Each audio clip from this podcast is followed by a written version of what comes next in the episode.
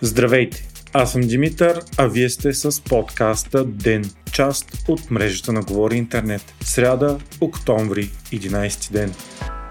Напрежението в Израел продължава. Загиналите при нападението на Хамас вече са над 1200 души. В медиите и социалните мрежи е пълно с шокиращи кадри от насилието, което терористите от Хамас са извършвали над цивилните жертви. Побой, изнасилвания, изтезания и екзекуция на цели семейства и общности. Най-стресиращи обаче са разкритията от кибуца Кфар Аза, където терористите са убили над 200 души, 40 от тях са деца и бебета, някои от които обезглавени. Израелски генерал коментира, че това не е война, ако не. Отговорът на Израел е реципрочен. Продължават въздушните удари по Газа, като вече над хиляда души са убити от бомбите там. Ивицата Газа е под пълна блокада, като е спряна и единствената електроцентрала там, като по този начин цялата територия остава без ток, гориво и вода. Израел продължава да трупа многохилядна войска до границата с Газа и се готви за сухопътно нахуване, което ако се случи, ще бъде кръвопролитно и за двете страни. Телавив атакува и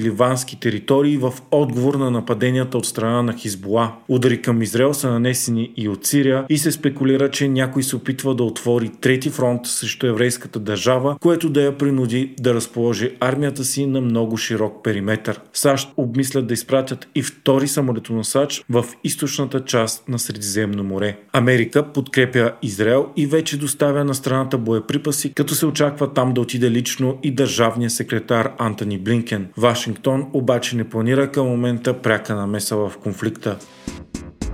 Министерският съвет прие днес решение, с което отмени решението на правителството от 2018 година за изграждането на АЕЦ Белене. Казусът започва още през 2005 година, когато кабинета Сакско-Бургоцки решава да строи нова атомна електроцентрала в България. През 2012 година първият кабинет Борисов го отмени, а после третият кабинет Борисов възобнови решението. Страната ни е вложила вече над 3 милиарда лева в проекта, проекта, който представлява една строителна площадка и предварително закупено и платено ядрено оборудване от Русия. Парламентът одобри тази година двата енергоблока да бъдат продадени на Украина и така да се възстанови поне част от милиардите загубени на дънакоплаците по този проект. До окончателна сделка обаче все още не се е стигнало.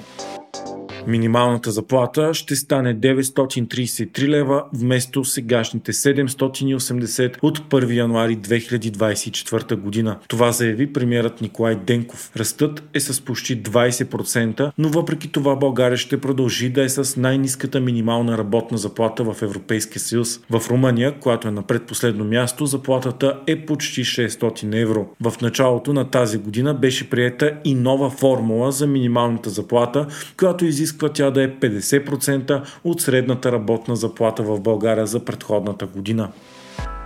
България и Албания станаха членове на съвета по правата на човека към ООН. При тайното гласуване Русия получи 83 гласа за, срещу 160 за България и 123 за Албания. Албания и България се състезаваха срещу Русия в една и съща източноевропейска група за две места в базирания в Женева съвет по правата на човека. България е избрана за член за периода 2024-2026 година. Съветът на ООН по правата на човека се състои от 47 държави членки с право на глас събрани от 5 регионални групи. Те се избират за 3 годишен срок и имат право на не повече от 2 последователни мандата. Съветът се занимава с защитата на човешките права по целия свят.